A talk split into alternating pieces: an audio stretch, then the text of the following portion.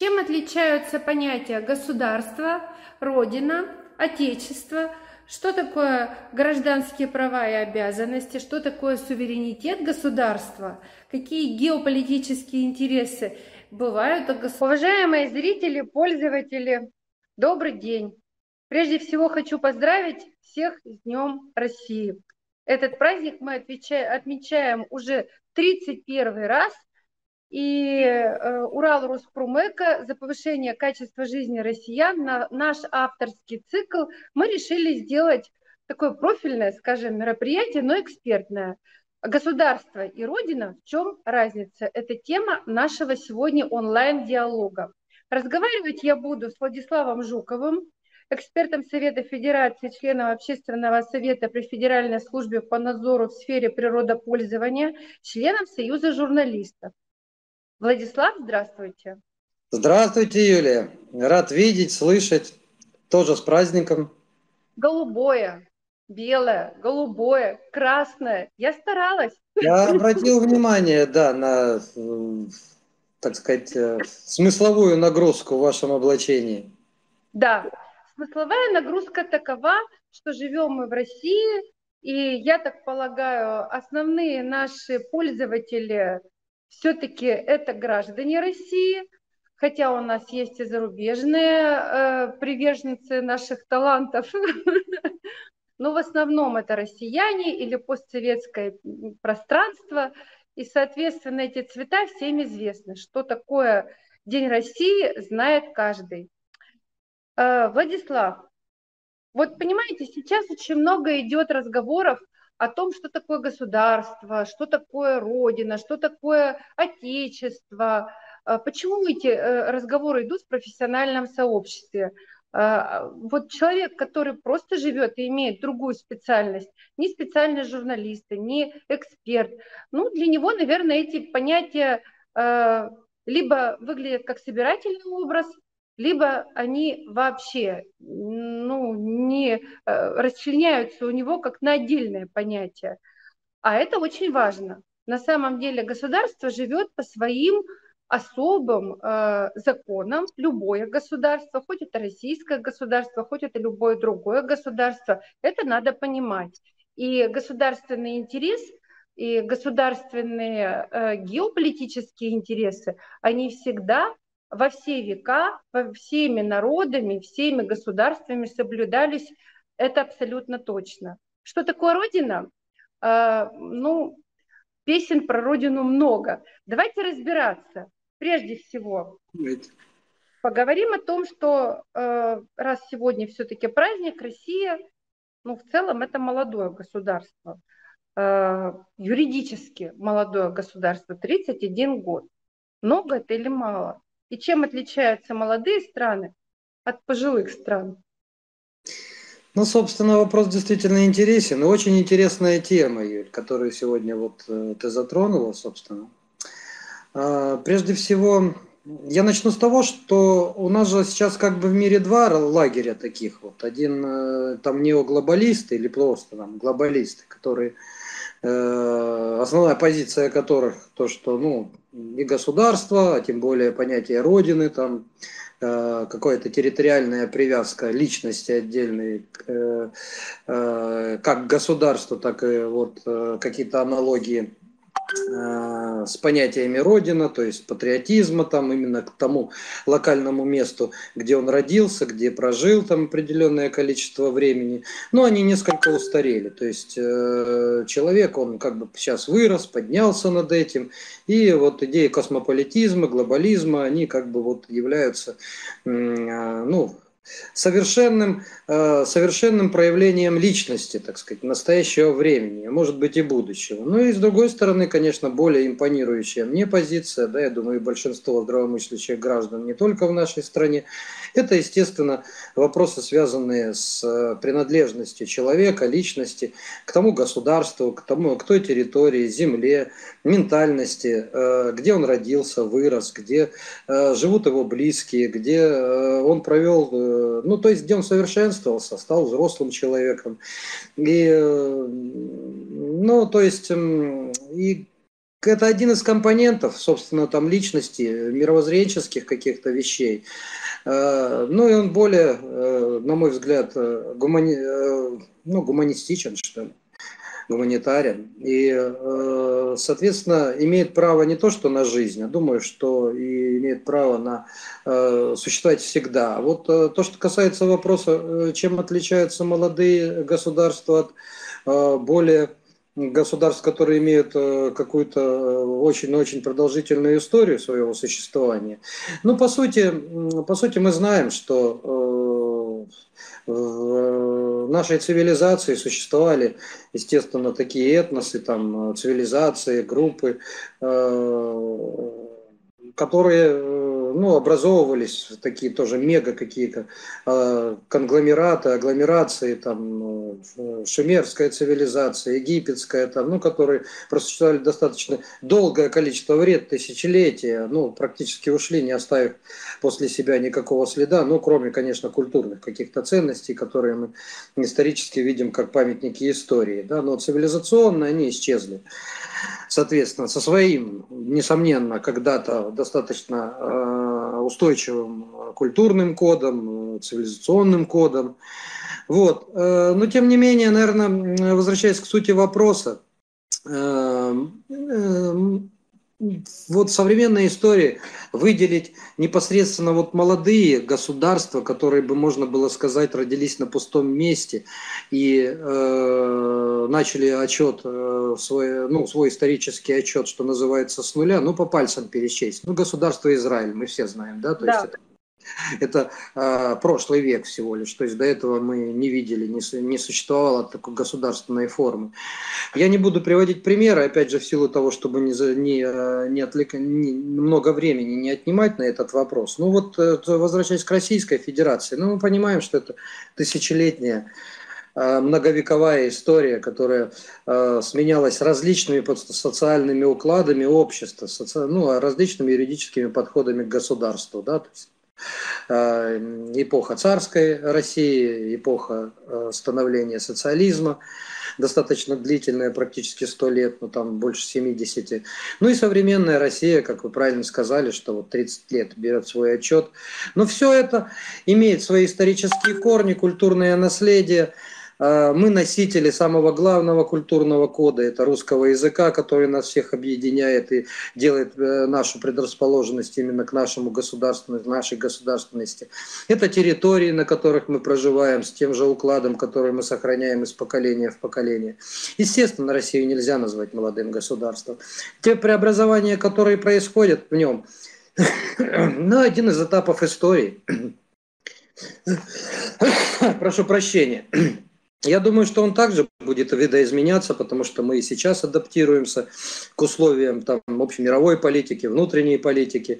Но по сути, э, по сути, вот именно молодых синтез государств, таких, которые возникают и, э, ну, то есть на некоторые территории и кардинально меняют там э, определенный уклад, создают новые этносы, но оно, их не существует. Тот же Израиль, вы знаете, что он все равно имеет какую-то историческую, э, какой-то исторический генезис, да, собственно, современное э, государства там разного типа, в том числе марионеточного, ну, характерны для африканского континента, к примеру, да, собственно, ну, там э, политическая карта Африки меняется там в среднем там в 50 лет, там, если про, оценить так. Ну, более стабильные это, конечно, европейские страны, то есть достаточно э, длительная, э, длительная история и длительно стабильная э, форма государственности. А по, по сути Постойте, постойте, но вот Соединенные Штаты Америки, мы можем сказать, что это историческая, исторически продолжо, про, про, ну, э, длительная история у государства. Да нет, с точки зрения э, человеческой цивилизации совершенно минимальная, то есть там сколько, 300 там лет, там, по-моему, ну, совершенно, совершенно молодое государство. Ну и чем отличается? Конечно, это культурным кодом богатством различных а, культурных ценностей, а, которые сохраняются у нас и передаются из поколения в поколение. И я с, выражу даже, наверное, уверенность, что и в каком-то генетическом коде в том числе. Ну, я согласна с вами, но я хочу поумничать. Пожалуйста. Во-первых, я хочу сказать всем нашим зрителям и пользователям, что мы с Владом не являемся профессиональными историками, а, профессиональными философами. А, мы эксперты Совета Федерации. Это наш взгляд с точки зрения общеобразовательных знаний, которые были получены за жизнь. И передача наша Урал Роспромека за повышение качества жизни россиян, этот авторский цикл, он, собственно говоря, является научно-практическим, познавательным. Поэтому, чтобы нас никто не критиковал, если мы что-то скажем не так, как думают, допустим, лекторы по теории государства и права. Это наш взгляд, наш гражданский взгляд. То, что мы видим, знаем и э, считаем необходимым донести как свое мнение до вас. Тем не менее, значит, у государства есть, э, ну, как бы нет четкого определения, но вот я вчера помониторила, посмотрела самое основное определение, которое укладывается в несколько строк и звучит достаточно грозно, я позволю себе зачитать. Государство, политическая форма, организация общества на определенной территории, э, суверенная организация публичной власти, обладающая аппаратом управления и принуждения – которому подчиняется все население страны. Кошмар. Нет, Юль, дело в том, что самая краткая, Юль, самая краткая формулировка, э, формулировка, что такое государство. Государство есть нечто и общественное объединение, осуществляющее власть. Да, и это мы должны понимать. Почему я сделала акцент именно на этом? Э, у нас многие э, сегодня в настоящее время э, коллеги, и наши российские, и зарубежные, э, ну вот слегка как-то вот, мне кажется, немножко у них расслоилось понимание о том, что есть у государства государственные интересы, есть у государства признаки государственности, они абсолютно четко указаны, вот относительно признаков тут вообще никаких даже сомнений быть не может. Если можно определение как-то там э, такое сделать, такое, но смысловая нагрузка останется та же. Есть понятие суверенитета государства, есть понятие геополитических интересов государства. И даже тот день, который мы сегодня празднуем, 12 э, июня, День России, это именно день принятия декларации суверенитета России. Понимаете, да? То есть я, конечно, э, разделяю мнение, э, Влад, твое, что у нас не просто многовековая история нашего государства, все-таки у нашего народа, у нашей Родины, э, извините меня, не одна тысяча лет за плечами. И тут вот как раз вот уместно очень рассматривать и интересы государства и понимать все-таки, что мы являемся единым цельным пространством, каким-то единым цельным пространством, которое называется Родина, допустим, да? Как вы думаете? Э, да, э, тут э, я вот смею предположить, что впоследствии ты задашь вопрос, чем, собственно, государство от Родины отличается. Да? Это впоследствии. Ну, конечно. У меня даже, у меня даже определение, которое я нашла наиболее... Вот это интереснейший, интереснейший вопрос. Вот, честно говоря, чтобы он настолько объемный, что, в принципе, вот можно было бы с него начинать, и он бы э, охватил все остальные вопросы. Э, дело это в том, да. что, скажу так, вот мое личное мнение, и, в принципе, я думаю, что с ним согласятся и э, политологи, ну и, собственно, оно понятно даже, как бы так сказать, непрофессиональному человеку, который не занимается там обществознанием, э, не обладает этими профессиональными знаниями. Э, но всем понятно, вот э, исторически-то, почему мы живем, вот в любом случае человеческая цивилизация построена по принципу там, государственного строительства. Для чего? Да, собственно. То есть, ну, мы не видим таких проявлений, по большому счету, в живом мире. Ну, за исключением там коллективных насекомых, но это не государственная история, там, да, там муравьи, пчелы и так далее. Но смысл-то это защитить свои интересы, защитить каждого индивидуума в этом государстве. Ну, правильно? Да. По сути. То есть, когда общество объединяется на базе каких-то законов, каких-то правил, каких-то э, э, требований а, а, и гарантий, собственно, для каждого там члена общества, вот оно становится где-то государством. Я, конечно, упрощаю, модели. И как ты правильно сказала, что мы не претендуем ни на э, философский подход э, профессиональный, ни на э, исторический какой-то анализ. А мы вот общепонятным языком рассуждаем на эту тему. Но всем абсолютно интуитивно понятно, что, ну это, собственно, и декларируется любым государством, что государство, по сути, должно защищать своих граждан. Оно защищает своих граждан. А Родина Родина? А Родину надо защищать. То есть вот понимаешь любить. нюанс такой? И любить. Это не отличается. То есть мы когда говорим о том, что, ну, всем понятно, что и мы ответственны перед государством, но государство создается как политическая машина, как, обще, как э, формация общественная, для того, чтобы, естественно, блюсти интересы каждого своего члена. Не, не, несомненно, требуя от него и возлагая определенный уровень ответственности в поведении, в соблюдении законов, там, и же с ним, служении там, государству, там, те же налоги и так далее.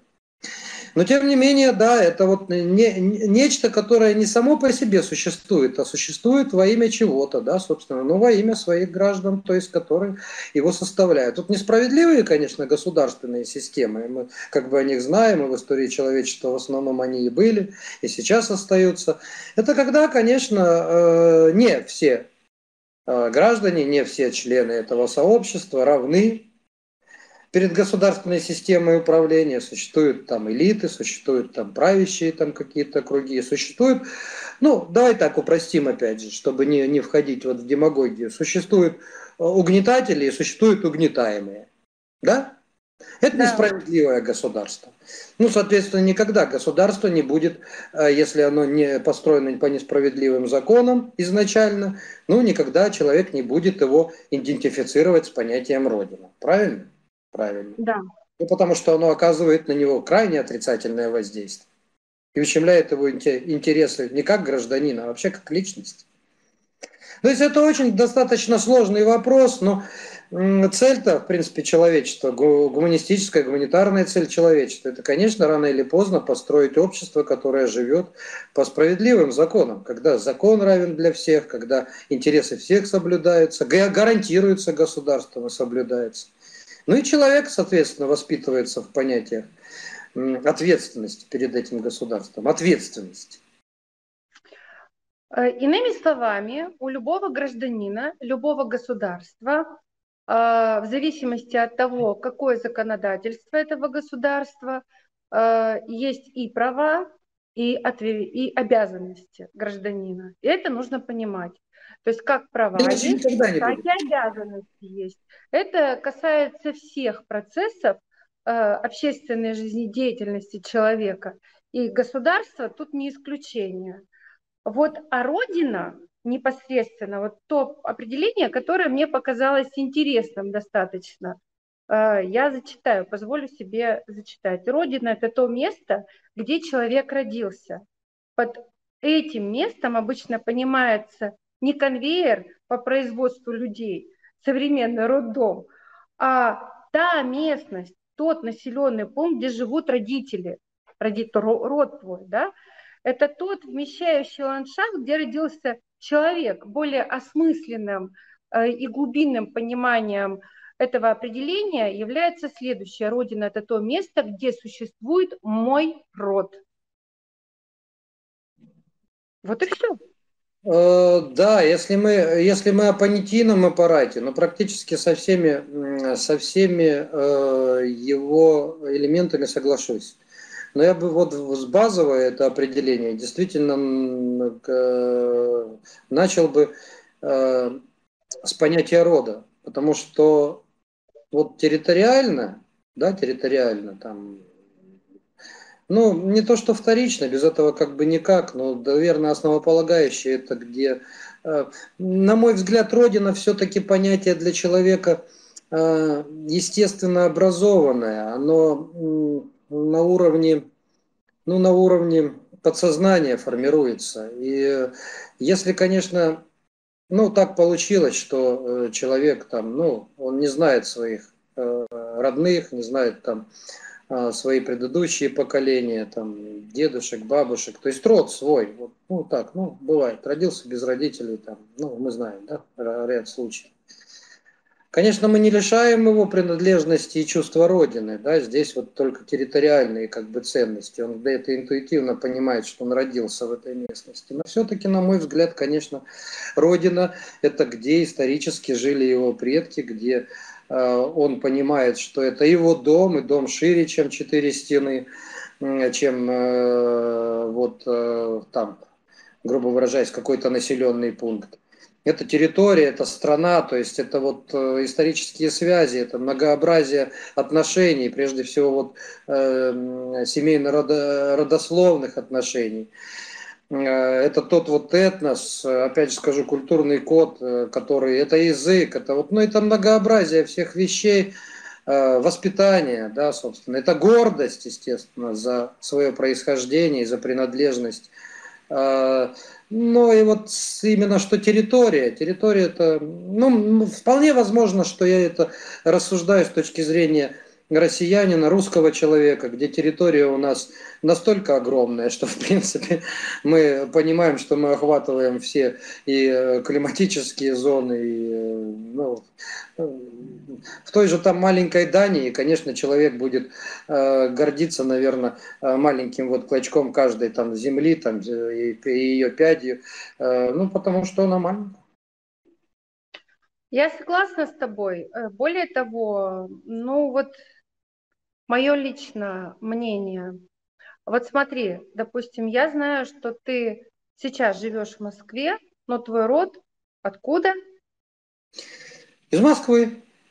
Если по линии. Да, ну так, но опять же, в связи с обстоятельствами жизни, там э, во время Великой Отечественной войны э, родители папы ну, где-то в конце, э, они оказались в Красноярском крае, в городе Красноярске, где он познакомился с моей мамочкой, горячо любимой мною. Э, Ее родители жили в Красноярске, сибиряки там, и дедушка, и, баб, и бабушка, царство им небесное. Ну, и вот так получилось, что ну, изначально, то есть по отцовской линии, род продолжался в Москве. Потом ее продолжение, где я появился на свет, в городе Красноярске. А, собственно, вот это город Красноярск, Сибирь.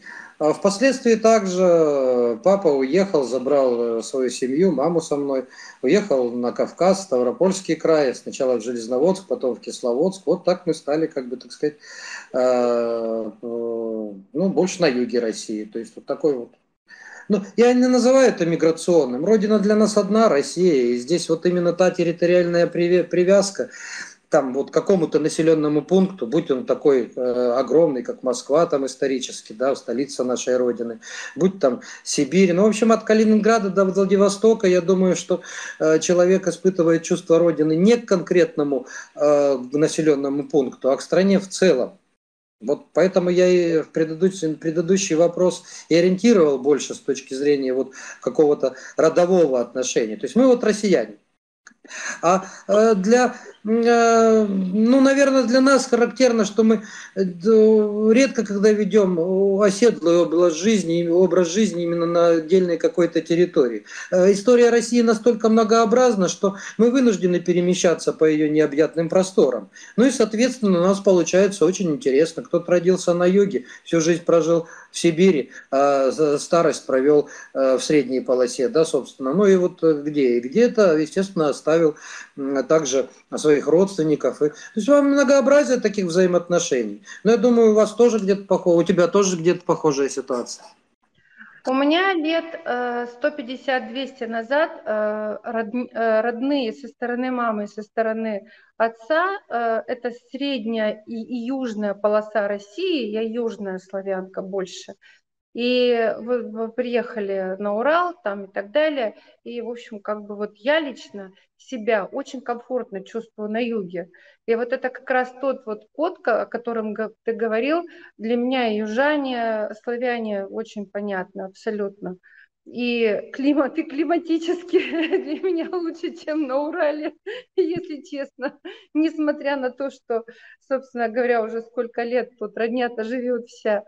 Вот, и я это очень хорошо ощущаю. Первый раз я это ощутила, когда я приехала на Северный Кавказ и поняла, оно а вообще, а у меня там жили, мои жили там тоже.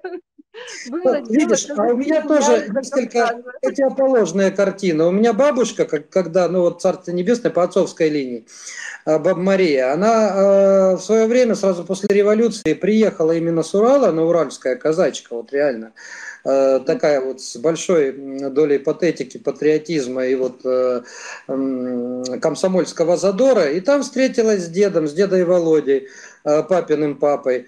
Э, то есть вот она с Урала, и когда я вот э, вас на Урале, там э, Екатеринбург, Челябинск, мне очень нравится все, я тоже чувствую свою соотносимость с, вот с этой территорией. Поэтому все многообразие нашей Российской Федерации, это и есть наша Родина. Да, теперь к более серьезному вопросу. Какие признаки государственности и государственного суверенитета являются основными? Все-таки теорию никто не отменял. Давайте так, немножко но, продекларируем. Ну, собственно, это, это согласуется и с э, официальной позицией. Это, конечно, территориальная целостность. Да. Первое. Это, естественно, это наличие границы. структур в государстве, которые определяют ее безопасность. Так. Это, э, естественно, возможность защитить себя. То есть, ну, мы вот говорим о России, так есть э, такое летучее выражение.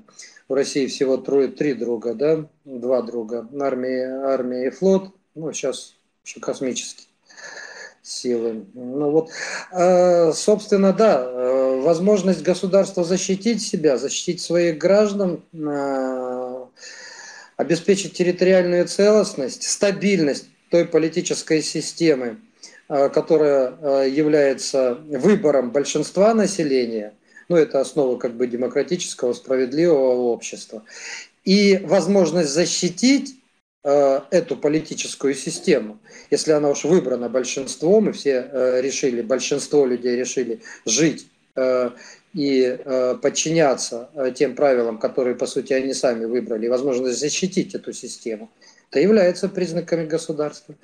Естественно, это э, политика, направленная на обеспечение э, внутренней и внешней безопасности, обеспечивающей благосостояние граждан, благоприятную среду их проживания, обеспечивающей их права и свободы, естественно, свободу слова, вероисповедания – вот. Ну и, естественно, все вот эти вот вещи, которые нам необходимы для жизни.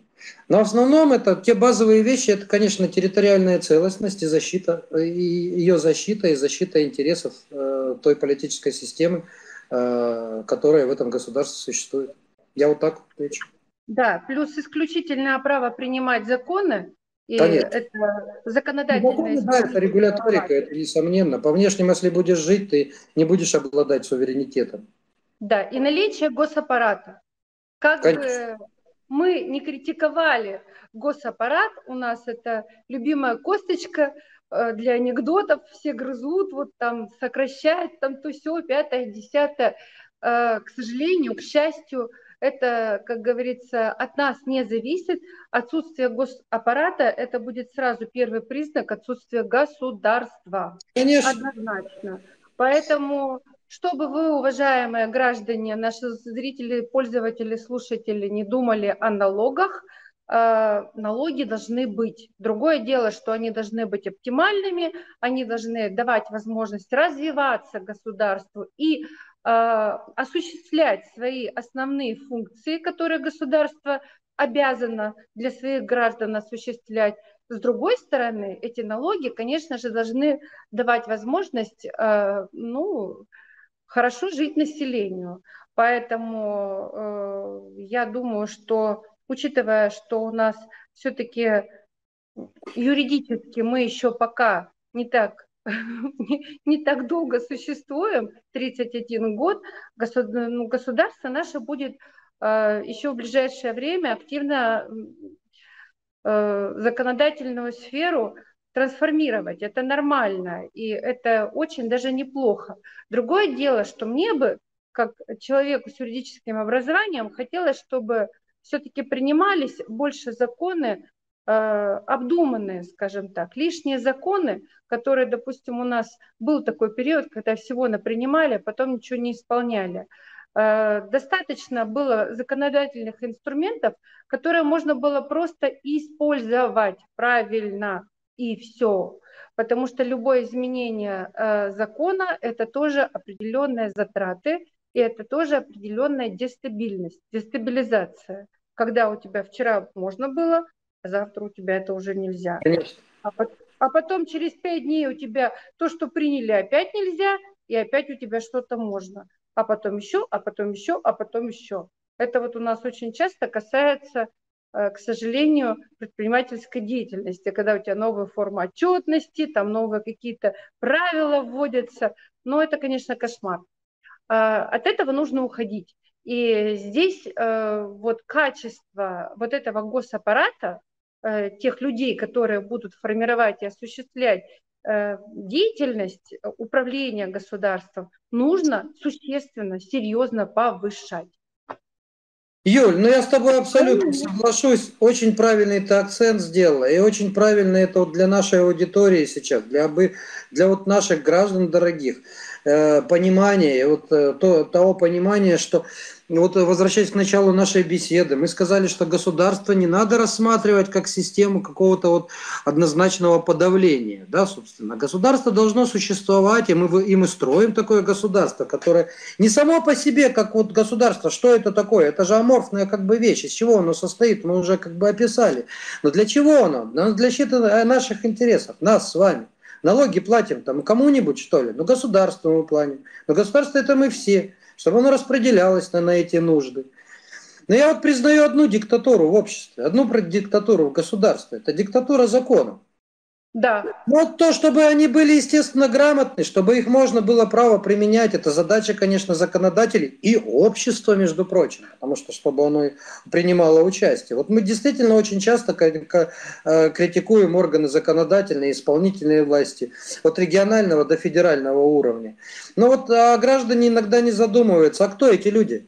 Ведь они что, из другого, из другого мяса, из, другого, и, и, из другой планеты спустились. Они, в принципе, из среды. То, что они как-то деформировались в какую-то другую сторону. Ну, по сути, там, если избирательные органы власти, то мы их избирали, а кто еще-то, собственно, да?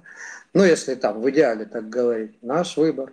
То есть во многом мы ответственны за те процессы, которые происходят в государстве. И вот когда есть голый политез, связанный там с критикой, как той или иной там э, политической, политического решения или там неисполнения. Ну, знаешь, э, то тут э, очень много зависит от нас. Вот, вот польза твоей программы в том, что мы еще должны, наверное, и ты, я знаю, всегда призываешь там к активной гражданской позиции. -то. Это то есть участвовать в жизни государства.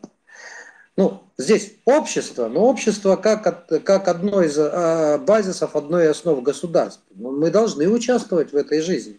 Мы, это не прописана наша обязанность там, в Конституции или какими-то законами, но она проистекает из, из того, что э, мы, нам государство не навязано. Исторически оно из, нашего, из нашей людской, человеческой среды, из нашей оно родилось. Ни, никто за нас не пришел, там, инопланетяне там, или какие-то там рептилоиды, там, которые придумали эту систему. Ну, ты понимаешь, да, собственно. А иногда мы видим, да, абсурда, когда доводится ситуация там в головах людей вот этой вот пропагандой забивается, что нечто откуда-то взялось свыше, оно, ну, понимаешь, это немного не так. А вот возвращаясь э, к исполнению законов и как основы там, государства, естественно, его э, процветания, его эффективности, то, конечно, хотелось бы изжить вот эту вот Салтыкова-Щедринскую концепцию о том, что э, ну, в России многообразие законов э, нивелируется необязательностью их исполнения. То есть, ну вот э, я еще возвращаюсь к тому, что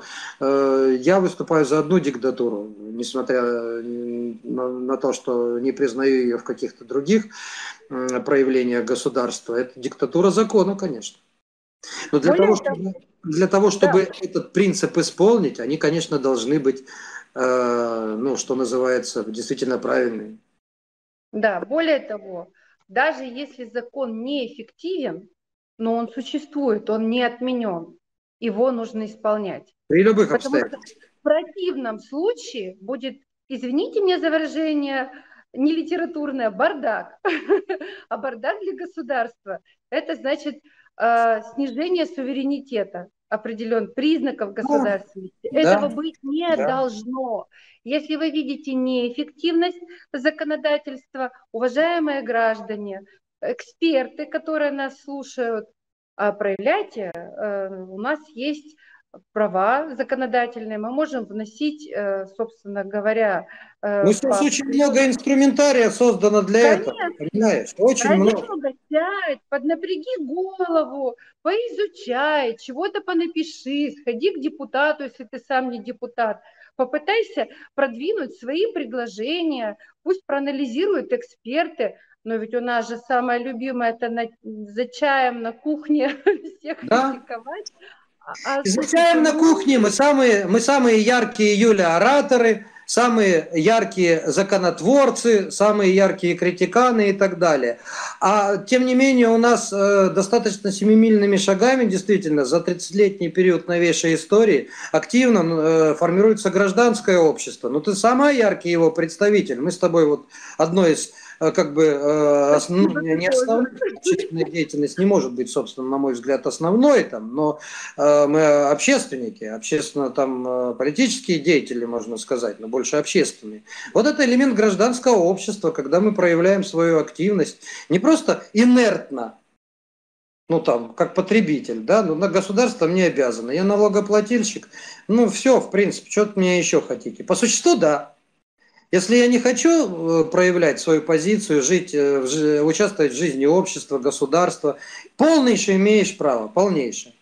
Просто То есть я там Некрасов в своем стихотворении ну, говорил, поэтому можешь ты не быть, но гражданином быть обязан. Но в да. принципе э, при нашей политике, в наших условиях новейшей истории России, в соответствии с Конституцией, ну, ты можешь быть просто законопослушным налогоплательщиком там, собственно, и никто тебя не заставляет быть активным гражданином. Да? Но по сути, если ты что-то критикуешь, ты предлагай, и ты участвуй в этом. А не просто так вот глазками хлоп-хлоп-хлоп. Если ты ничего не делаешь, ну тогда изволь э, жить э, вот в той системе, которая тебе предлагает, не приступая, естественно, действующего законодательства. Иначе понятные последствия там должны быть неминуемы. Но опять же, никто не обязан. Но если что-то видоизменять в обществе, само оно по себе не изменится. Юль, ну тут согласись. Под лежачий камень вода не течет. Ожидать там, сидеть там на кухне, дискутировать и ожидать, что в жизни общества произойдут какие-то перемены, но это же абсурд. Если они должны произойти с точки зрения там, э, нашего обывателя со стороны чиновников, так простите меня, граждане, вы очень заблуждаетесь. Дело в том, что любой чиновник любого, в любой иерархии, в любом там, с любым статусом, от там, муниципального там, до федерального там, министерства или аппарата правительства, министра вообще, он, собственно-то, выполняет свой функционал, он в рамках регламента. Он, ну, там, редко когда что-нибудь изобретает, как новатор. Он обязан исполнять законы, исполнительная власть. Законодательное Конечно. тоже действует по принципам определенной инициации, то есть проблематики общества. Как они узнают о ваших проблемах, если вы пассивны? Ну, Юль, никак? Ну, никак. Сидя э, на кухне за чаем, хорошо идут блины, пирожки и так далее. А вот, к сожалению, с инициативами, как правило, плохо. Ну да, и от них растет другое место, а не, про, а не правосознание и гражданская ответственность. Абсолютно. И я хочу, э, уважаемые наши пользователи, зрители и слушатели, вам сказать абсолютно точно, что э, если брать как ответственность за исполнение э, законодательства, допустим, какой-либо страны в другой стране, там не в России, а в другой стране, то в ряде стран мы знаем более жесткие и яркие ну, проявление защиты закона. У нас, э, я бы сказала, все-таки, наверное, лояльности и демократии слегка побольше. Но это и плохо в какой-то степени, потому что когда у тебя идет вот это вот туда-сюда, туда-сюда, э, для государства главное, как ты правильно сказал, это диктатура закона. Вот когда у тебя есть хорошо отлаженные механизмы, которые являются уверенной исполнительной властью, законодательной властью и так далее, тогда государство становится наиболее устойчивым. Да, да. И да. от этого никуда не уйдешь. И ваши блины под чай, они э, вот совсем не к месту. Они только вот, как говорится, для общения. И для питания. И для питания, да. Значит, ну вот смотрите, есть у нас еще такое понятие, как госсимволы, значит, флаг, герб, э, соответственно, э, что у нас там еще, гимн. Э, скажите, пожалуйста, нам, уважаемый Владислав Владимирович, для чего нужна госсимволика? И как ее, с ее помощью можно влиять на формирование патриотизма населения? Почему задаю этот вопрос? Потому что любое государство, любое государство всегда э, должно выстраивать свою патриотическую политику и работать с населением, потому что это необходимо, необходимо даже для того, чтобы население понимало, что требуется от населения, правильно? Свои задачи, свои права и обязанности. И в том числе, где надо, защищала родину и государство, где надо, соответственно, права какие-то требовала и так далее. Вот давайте поговорим об этом. Как можно использовать... Замечательный, Юлия Владимировна, вопрос. Замечательный. И э, на самом деле очень неповерхностный. Э, честно говоря, думаю, что вот формат этой программы, вот всю те, тему вот э, этого, от, чтобы ответить на этот вопрос, наверное, очень много времени требуется и достаточно серьезный, э, может быть, даже исследования. Но вот подобная атрибутика, о которой ты говоришь, да, ну, несет очень важное значение, понимаешь? Но я начну, наверное, чтобы не углубляться и, ну, вот, э, все равно полноценно не, не раскроюсь, честно говорю, э, ну, не, этот вопрос. Э, но это идентификация.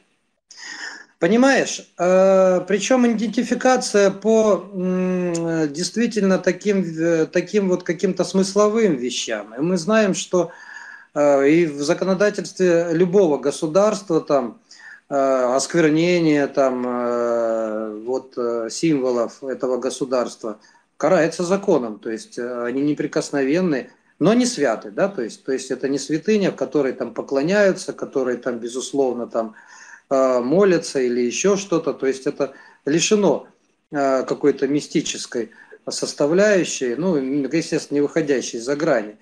Но это и идентификационные вещи, которые, наверное, являются квинтэссенцией э, не просто политической системы, а вот э, каких-то таких смысловых вещей, которые мы с вами понимаем или на уровне интуиции, или просто как-то исторически чем-то гордимся. В большинстве своих случаев они выстраданы наиболее какими-то яркими, тяжелыми, возможно, трагическими какими-то э, эпизодами – или как даже историческими промежутками во времени, да, там, ну вот Андреевский флаг, да, или который мы постоянно, мы вот э, на уровне, опять же, тоже подсознания интерпретируем, так же, как символ России, современной России, это э, красное знамя э, серпом и молотом, да, собственно, ну вот мы знаем, я вот часто очень видел на Донбассе, э, ну потому что цвет, ну вот цвет красного знамени, это Великая Отечественная война, флаг, который был водружен над Рейстагом, наш Андреевский флаг, современный символ российского государства. Это также, собственно, многовековая история, связана прежде всего с защитой суверенитета России. Герб, олицетворение нашей державности, также и того исторически хронологического периода, когда мы становились э, э, действительно Э, не просто э, новым элементом какой-то цивилизации, а действительно державой, за которую мы э, можем смело гордиться. Гимн, послушайте, смысловое, смысловое значение. Многие, я в том числе, плачем его прослушивая. То есть это те элементы нашего культурного кода, который, ну, собственно, наверное, с этими, с этими атрибутами – мы защищаем нашу Родину, Да, собственно, мы идентифицируем себя с ними, и нет ничего страшного, когда мы э, носим изображение э, ну, вот, атрибутов нашего государства э, там, в своих элементах одежды или там э, место работы или место жительства. То есть это э, вот откуда это пошло, я попытался сейчас сказать, то есть это никогда не пустое. То есть ни в одном государстве, вот мы возвращаясь к очень хорошему вопросу, чем отличаются там молодые государства, которых, собственно, не существует, от государств с продолжительной, более продолжительной, глубокой историей. И любая атрибутика, символы государства, они э, не имеют поверхности, они имеют очень глубокое смысловое э, происхождение. И поэтому государство в законе прописывает, что их мы защищаем, да, как вот Э, действительно покушение на них, покушение на государство. Не зря там при там, освобождении или захвате территории меняют прежде всего вот там штандарты государства, государственные да.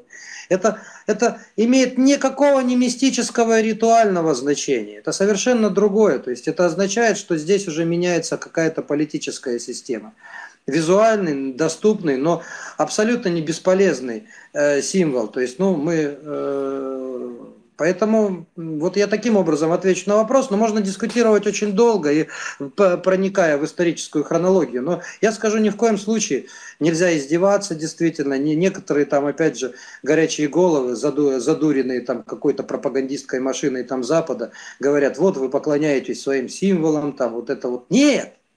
Вот это точно нет. Потому что те а, атрибуты государства, которые у нас и в любом другом государстве, они все равно связаны а, с его историческим наследием. И, как правило, с очень непростым и а, чаще трагическими. Слушайте, но в других государствах, допустим, если взять ту же самую Америку или Великобританию, элементы государственных гербов – или знамен и так далее используются очень часто везде. Конечно. Даже на одежде. И это нормально. Там почему-то критики никакой нет. Почему же наши э, граждане с какого-то момента начали стесняться, э, по-другому я даже и не могу сказать, э, или да, нет. Да, есть такое, да. Э, значит, вот именно символики российской. Но почему? Я не понимаю. Я вот просто этого не понимаю. Ты показываешь, что да, ты э, параллелен, как говорится, ты в этой стране живешь, ты это понимаешь, ты принимаешь это. Что ж это в этом плохого? Более того, когда, допустим, э, на мой взгляд, эти символы все-таки э, чаще, чем э, на телевизоре где-то встречаются или там в каких-то информационных источниках встречаются в жизни, ребенок формирует э, свое отношение к этой символике, это Конечно. хорошо. Это патриотизм определенный, потому что привыкая к тем или иным цветовым даже носителям, э, но цвет это что? Это волна определенная, да, в любом случае. Белый, синий, красный. Конечно. Вот это код фактически, если вот, допустим, взять какого-нибудь физика, они нам быстро расскажут, что это значит и это хоть как влияет на человека. Мы можем разумом это не понимать, но подсознательно глаз считывает. В числе. И, и вот этот заряд, э, и вот эти вот как бы цвета, они выбраны, выбраны не просто так. Они э, влияют на подсознание человека, и вот э, идя, допустим, во Вторую мировую войну, Великую Отечественную войну под знаменами красными люди понимали, они, у них было чувство единения, в том числе... Юль, более того, знания, э, знания. Э, основой, основой часть считалась, боевое подразделение считалось не погибшим, если хотя бы один человек остался, но сохранил это знамя. То есть один, и знамя этого подразделения сохранилось там, штандарт, да, собственно, считается, что оно не погибло, даже если все бойцы, включая командиров и так далее, э, погибли смертью храбрых. Это не просто символ. И я вот хочу, и вот ты объясняй, я буду объяснять с вот, своей журналистской деятельностью. Для нас это, это не объекты поклонения, это не какой-то там э, вот э, э мистические практики, понимаете, камлание, нет. Это осмысленное, осмысленное олицетворение нашего э, ну вот, да, наших патриотических нашей позиции гражданской по отношению к нашей родине. Это символ ее, понимаешь? Но мы ни в коем случае, как вот такие вот э, э, либеристы там подхихикивают, вот вы там э, молитесь там и не на те эти, ну, нет, нет, это, это очень серьезно. Спасибо тебе за вопрос, это очень серьезно. Потом как-нибудь еще подискутируем на эту тему, потому что я считаю это очень важно. И вот такие разборы полетов э, в разговорном, как говорится, режиме, э, на мой взгляд, приносят очень часто большую пользу, потому что мы с тобой общественники, и то, что мы сейчас высказываем, это взгляд общественника на проблемы государства, Родины, Отечества и так далее. Вот эти все понятия, это не как в супермаркете на полке стоят отдельные банки. Банка государства, банка общества, банка, э, значит, еще там что-то. Это взаимодействие. Это взаимодействие. Одно перетекает в другое, но тем не менее имеет целое. Не может существовать одно без другого. Без другого, да. Э, конечно, это ну, определенное философствование, но в голове людей нужно, чтобы четко формировалось правильное, грамотное отношение вот к этим понятиям. Раньше, когда, допустим, нас с тобой учили в школе, нам объясняли. Сейчас да, Юль, я тебе, я тебе сразу скажу. Мы вот э, вчера было в, в Союзе э, журналистов России совещание нашей группы спецпресс э, по поводу там очередного визита на Донбасс. Ну, мы вот, мы действительно констатируем, даже вот журналисты, что, ну вот мы, конечно, ну, понимаешь как, вот я скажу, я, если критикуешь, предлагай всегда, да, и вот действительно мы критиковали э, систему э, вот э, сейчас пропаганды, ну, я ее назову так, или популяризации, или информатизации, нет, ну, а в чем мы боимся слова пропаганда, да, собственно, вот если она Это направлена на поддержание там государства российского, идей патриотизма, идей э, большинства там населения там со всеми э, ну вот э, на основываясь на, на нормах морали нравственности и каких-то абсолютно общечеловеческих ценностей. Так это надо действительно пропагандировать. Что значит пропагандировать? Всячески освещать делать акценты. Не просто Правильно. как бы вот ну, грубо выражаясь, забивать, что, как вот говорят, забивать контент там, отрицательной повесткой или хихихаха, кто там э, как-то станцевал и так далее. Говорить о серьезных вещах, Юль, понимаешь? Действительно, воспитывать человек с рождения до смерти, наверное, он вынужден, э, он вынужден э, ну вот мы называем образовываться, ну воспитываться, ни в коем случае не дрессироваться, естественно, то есть осмысленно самосовершенствоваться. Это есть воспитание, есть путь разума вообще и путь человека. Не, не осмысленный человек, не воспитанный, не образованный, это человек, которым манипулируют, а человек, у которого не достает информации э, правдивой, человек, этот, с которым можно манипулировать, он уже не свободный, понимаешь? Это иллюзия. И, конечно, мы должны развивать систему, вот прежде всего, конечно, освещение, любви к родине, то есть вот эти вот все основополагающие вещи, бытия, да, собственно. Пропагандировать там государственную службу, военную службу, э, службу на благо Отечества, Родине, всячески поддерживать общественные, нормальные, то есть не просто говорунов, крикунов, которые используют социальный там конфликт для достижения своих целей, а нормальная общественная организация объединение, то есть основополагающие элементы гражданского общества для того, чтобы э, наша жизнь была прежде всего комфортной, и мы чувствовали себя самореализованными еще, востребованными обществом. Причем вне зависимости от нашего социального статуса и, э, может быть, даже от физических возможностей. Но конечно, это задача сейчас современного информационного пространства. Огромное тебе, Юля, спасибо, что ты занимаешься таким делом, не зацикливаясь, не зашориваясь просто на идеях там экологии, охраны окружающей среды.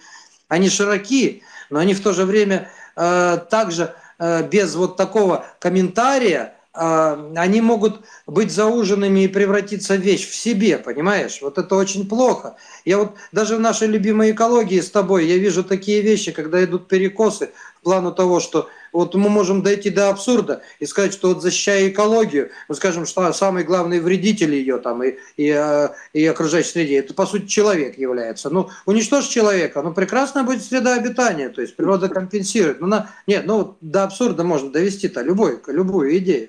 А мы должны понимать, что мы сохраняем окружающую среду для самих нас, чтобы тупо выжить. Природа это без правда. нас как справится вообще. Это правда. А нам надо ее сохранить для себя. Да. Все из эгоистических по, по позиций. В этом Абсолютно. нет ничего странного и страшного. Поэтому, поэтому тут вот, когда начинают кричать, рвать на себе тельняшку, что мы там за экологию, за, и за то, и за все, извините, вы хотите комфортные города, вы угу. хотите э, то все пятое, десятое, пять машин, пять человек у вас в семье, каждому по машине, и при этом вы хотите, чтобы у вас э, был чистый воздух и так далее. Определитесь, господа что хотите. Вот. Все равно придется... Или мы не хотим видеть, где у нас там что-то делается с мусором. Ну, граждане, тогда вы его не да. производите. Откуда он берется? Так, значит, про экологию мы поговорим потом, потому Хорошо. что сейчас нас унесет абсолютно точно.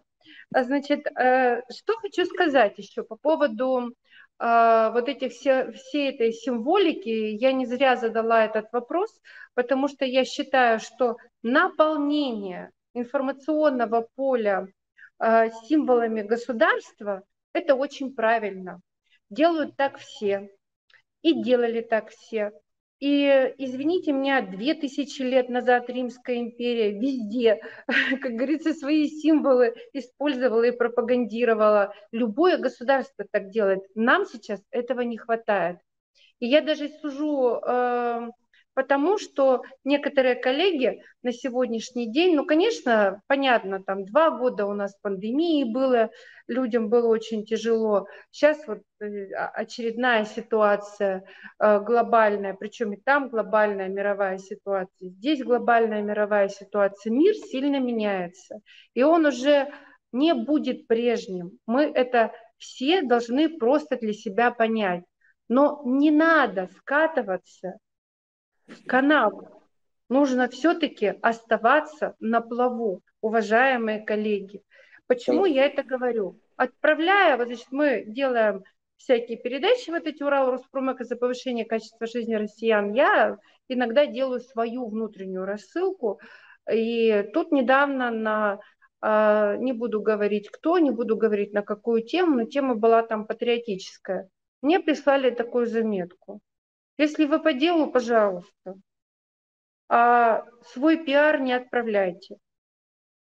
Слушайте, ребята, ну вот наша платформа, она волонтерская. Э, люди работают бесплатно. Мы пашем 24 на 7. Ну, я знаю, того, поэтому я подтверждаю. Лучше, чтобы хоть как-то пробиться. И вот вы понимаете, я была просто в шоке. Я написала, я написала, что э, извините, я вам больше наш материал не направлю, вы знаете, где мы находимся, но спешу вам сообщить, что все наши коллеги, уважаемые люди, патриоты, и, ну, мне было сказано, что там типа вот вы ерундой занимаетесь. Я говорю, и каждый э, на сегодняшний день защищает э, интересы страны, чем может. Кто-то штыком, а кто-то словом. Мы словом. Да. Все. Поэтому нужно, конечно, этому уделять большое внимание. Последний вопрос. Мы сегодня, наверное, пораньше закончим, чтобы не была такая передача перенаполненная информацией. Вот как я уже сказала, мир вступил э, во, время, во времена перемен, которые они, ну, перемены они будут продолжаться, и мы это все понимаем, и геополитики это понимают, и специалисты, которые занимаются э, управлением государственным, это понимают.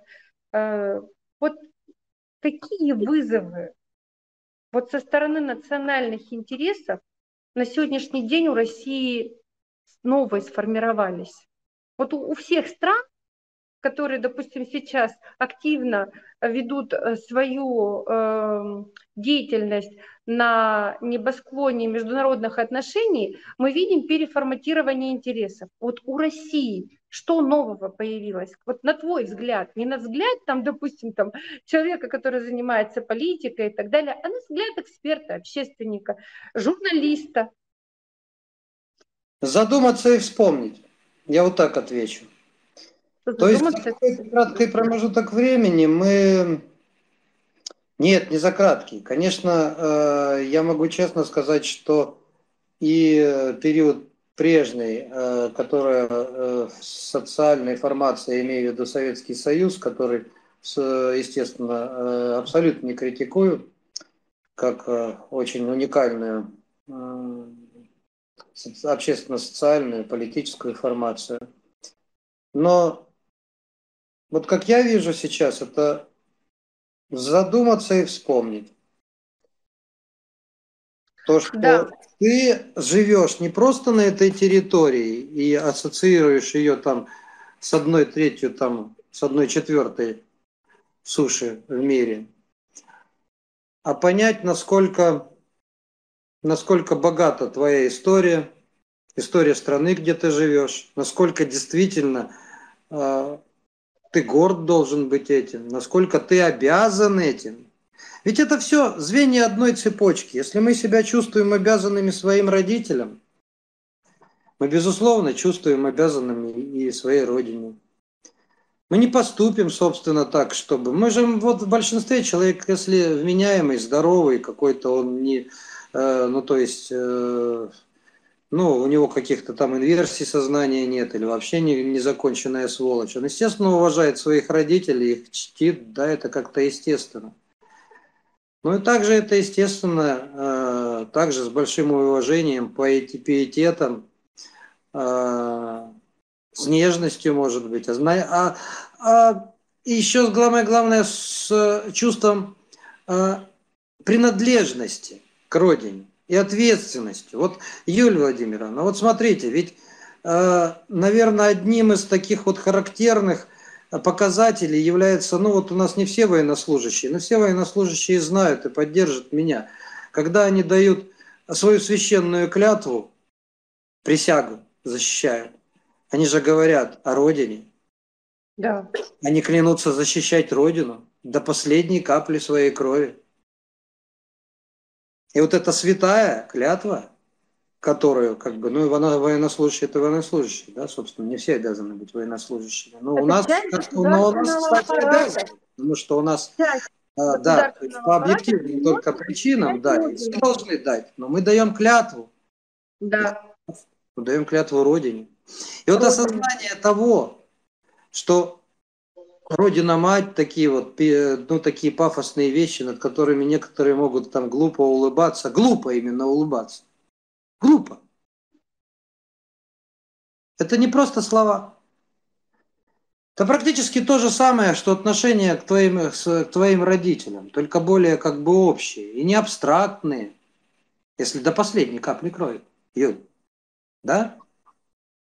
Конечно. Поэтому я думаю, сейчас тот как раз э, переломный момент, когда вот в нашем самосознании, в сознании наших граждан должна действительно опять возродиться, вспомниться о том, что нет ничего постыдного любить свою родину. Нет ничего постыдного защищать ее. Да, защищать именно даже, может, там, заходя за какой-то там здравый смысл, там, ну, это, это, кстати, такие эмоции, они более понятны, чем просто плевать в ее сторону. И это не потому, что там из банального там не, не плюй там, где живешь, там, не гать, где живешь, там, но это, это более глубже, понимаешь, это более глубже. И, конечно, если большинство, вот я честно скажу, это объективно исторический процесс был бы, то есть если большинство приняло бы такой подход, такую доктрину. Юль, ну согласись со мной, мы бы вот мгновенно, если бы большинство так сделало, мы бы жили лучше.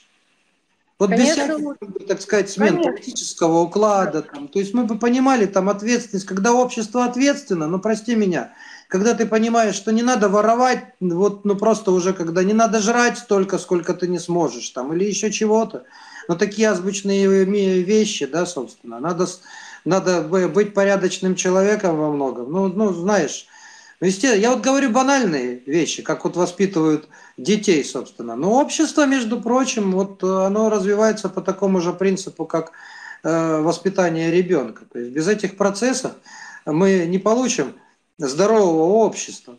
А стало быть, мы не получим эффективную государственную машину, которая, которая из нас же состоит. Вот я таким образом подойду к этому. Но, э, на мой взгляд, все. Правильно. Я тоже так считаю. И нужно понимать, что когда ты, допустим, говоришь о родителях, о своих, ты точно знаешь, что родители тебя примут любым, да? успешным, неуспешным, здоровым, больным, состоятельным, без денег, накормят, напоят, дадут кров. Э, то, то, что есть у них, они разделят со своим ребенком, со своими детьми. То же самое относится к понятию Родина. Да? Здесь мы имеем наибольшие э, вероятности выжить, потому что мы тут нужны, а там мы чужие. Мы никогда не будем там сто процентов своими, потому что нет, ну пока деньги есть, тебя будут активно обдирать, это естественно вполне. Вот, если ты будешь выгоден, тебя будут доить. Вот, но здесь э, ты все-таки э, сможешь, как вот в родном доме, э, даже если у тебя произошли какие-то кризисные моменты, и даже если этот родной дом не такой богатый, как за забором у соседа, ты все-таки имеешь возможности выжить. А, выживешь ли ты там? Вопрос большой. Я в свое время по молодости лет занималась немного иммиграционным законодательством. Могу сказать, что люди, которые уезжали за рубеж, по разным причинам. Это, я считаю, что Э, это вот не обязательно, что там по каким-то политическим, еще там по каким-то, по разным причинам человек может уехать за рубеж, абсолютно. Но именно уезжая за рубеж, э, семья, если уезжает семья, она испытывает максимальный накал страстей, как правило, семьи разваливаются. И каждый остается поодиночке. Юля, а можно мне тебе вопрос задать? Давай. Но он будет провокационным. Хорошо. Вот как ты думаешь, а можно э, любить Родину, но не жить э, на ней, в ней? Но мы знаем, что у нас вот есть классики там э, литературы российской, которые активно воспевали Россию, свою родину, но они, тем не менее, практически всю жизнь за грани... находились за границей. Это все зависит от твоих задач, на мой взгляд, рабочих в том числе и от задач психоэмоциональных в том числе. Потому что ты по разным причинам можешь э, не жить на родине или не всегда жить на родине. Но родина это то место, где тебе хорошо. Вот я, допустим, люблю э, свой дом, и мне максимально хорошо в доме, несмотря на то, что я часто езжу в командировки и так далее. Приезжаю, все, выкол. Вот это показатель, где у тебя родина. Ой, Юля, как ты двусмысленно ответила, но не всегда, не всегда. А то тут мы можем как бы Родина это все, это вот вообще идея космополитизма. Где человеку хорошо, там и Родина. То есть вот где не его надо, обогрели, обогрели, приласкали, обманули, обобрали впоследствии, вот там и твоя родина. Не всегда на родине хорошо, не всегда, не всегда. Там бывают и элементы такие, которые э, требуют от тебя еще определенных затрат, чтобы на ней хорошо было. Бывает. Само не произойдет. Понятие родина в голове. Понятие родина, родины все-таки сидит в голове. И это как раз тот код, о котором ты говорил непосредственно. Конечно, на мой взгляд, если взять средневзвешенного гражданина, человека, представителя ну, любой другой страны, хоть какой страны, конечно, если он любит э, родину и понимает и видит свою жизнь э, вместе с родиной, то он живет на родине. Но если нет у него каких-то специальных задач или если нет у него каких-то э, своих, может быть, ну, рабочих каких-то моментов и так далее, для чего-то он покидает эту родину. Ну, а, но даже если он покидает, он будет стремиться вернуться именно туда, где его родина. Это правда. Ну, естественно, не надо до абсурда доводить, и чтобы нас с тобой сейчас там не обвинили это о том, что мы вот замыкаемся на определенной территориальной, территориальности. Да нет, мир многообразен, он не замкнут. И абсолютно там э, состояние любви э, к родине, патриотизма, э, пассионаризма там, да, то есть оно не связано с тем, что ты вот дикими глазами смотришь там на какой-то окружающий мир. Нет, нет, нет, нет. Наоборот, это совершенно так не мешающее, а может быть способствующее для сравнения, для большего обогащения, то есть и путешествия. Мира это не вот, пожалуйста. И, э, мир действительно многообразен. Но вот идея глобализации, то есть сделать такую мегаплавильню культур, этносов, наций – Э, перемешать все, сложить все в один, э, ну, в один вот человек, в одну человеческую массу там слить вот это вот. Но это все, это все тоже от лукавого, понимаешь? Это от того, чтобы легче было управлять, опять же, там, горской там, космопо, э, горской там элит, которые бы навязывали свой единый мировой порядок. Ну, естественно, уже не считаясь ни со свободой личности, ни с ее выбором, ни с Э, ее правами. То есть, ну, это вот э, превратить э, большинство человечества в такую послушную массу стада, ну и благословенно как бы управлять этой аморфной средой. Поэтому, конечно, человек, не имеющий корней, это было сказано историческими личностями, оторванный от своих корней, оторванный от понятия Родины – вот, ну, то есть, что называется классический космополит, это человек, ну, как тебе сказать, он наиболее, наиболее податливый материал для его использования прежде всего в чем-то очень серьезно отрицательном. Да? Но я не, не сразу не вешаю ярлыки, что там потенциальный преступник и так далее. То есть, ну, это человек, с которым достаточно просто, он просто управляемый, понимаешь? То есть, у него же все равно какие-то мотивации существуют. Ну, то есть, типа, там кусок там сладкого пирога, и все, на этом дело, дело, дело кончается. С ним очень легко поступить его легко очень, так сказать, привлечь на какую-либо, на любую сторону, да, собственно. Вот. Сложнее с человеком, который имеет определенные нравственно-моральные обязательства, там, э, связанные с идеями патриотизма, с долгом, с отечеством, там, вот с такими понятиями, с ним, конечно, труднее справиться. Это да. Мне в а этом если, плане... А если брать в массе, как государство, как общество, то такой народ, обладающий такой вот, таким самосознанием, он вообще непобедим, что неоднократно доказала история Российской Федерации. И современная в числе. Да, это правда. Э, ты знаешь, вот э, если говорить об отношении, эм, скажем, к своей родине, к своим истокам, корням, мне вот очень импонирует всегда, когда приезжаешь на Кавказ. Да, и это яркий. Там, там, извините меня, э, много, Кавказ, он э, многонационален, там очень много национальностей, там, если взять тот же самый Дагестан, там, не помню, там 80, что ли, национальностей и так далее, но э, маленький или взрослый человек, он все равно ребенок, возвращаясь домой, он с матерью, с родителями говорит на родном языке. Да. Вот, вот и все. То есть желание остаться уникальным там просто потрясающее. А у нас, к сожалению, сейчас а, в общество внедряется желание стать унифицированным. Джинсы, футболка, кроссовки, девочка, мальчик, без разницы. Смарт. одного цвета. Так что вот. Ну что, будем завершать разговор. Что Мне, как всегда, было с тобой прекрасно пообщаться. Очень большое удовольствие получил. Э, большое тебе спасибо, что ты поднимаешь такие темы. И э, ну, я думаю, что беседа будет не безинтересна определенной, но мыслящей аудитории, которая, в принципе, ну, может быть, и поспорить с нами в чем-то, я бы был рад этому. Ну, в целом, по крайней мере, э, ну, задумается о том, что все эти вещи, они не просто существуют у нас, и они не, они не изжили, они не рудиментарные, они не там какие-то атовизмы прошлого там, и что-то абсолютно искусственное. Это наша с вами жизнь, это наша с вами, возможно, даже ее основа.